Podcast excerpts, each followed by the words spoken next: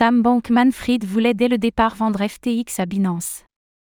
En 2022, FTX était la seconde plateforme d'échange de crypto-monnaies, avec des revenus de plusieurs millions de dollars par jour.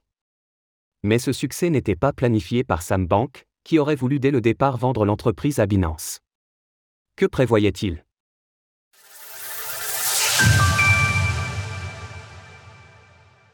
FTX racheté par Binance, un scénario qui n'a jamais eu lieu.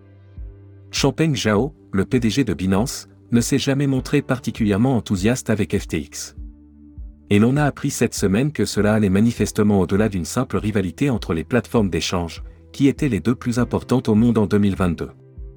Le témoignage récent de Sam Bankman-Fried, interrogé à son propre procès, indique en effet que des pourparlers ont discrètement eu lieu au début de FTX. Selon l'ex-PDG, FTX était en effet pensé comme une plateforme de niche, visant à être acquise par le géant Binance peu après son lancement, en 2019. Au départ, la plateforme a été créée pour proposer des services encore peu développés dans l'écosystème, notamment le trading sur marge, et les positionnements plus risqués. Sam Bankman-Fried a expliqué que Binance aurait donc pu être intéressé, mais que Champeng Zhao avait fait le choix de développer ce type de service en interne. Au lieu de travailler avec nous, Binance a fini par collaborer avec une équipe interne pour mettre en place des contrats à terme. Binance a refusé par deux fois l'acquisition de FTX. On se rappelle également qu'au moment de la chute de FTX, Binance avait envisagé sérieusement d'acquérir la plateforme.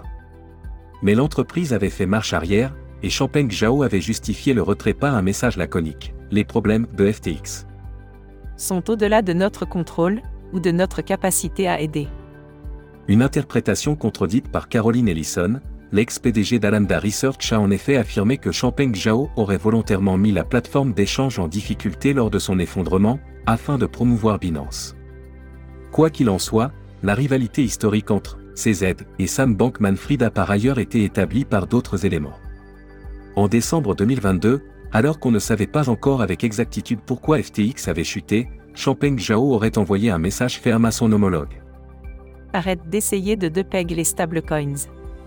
Et arrête de faire quoi que ce soit. Arrête maintenant, ne fais pas encore plus de dégâts.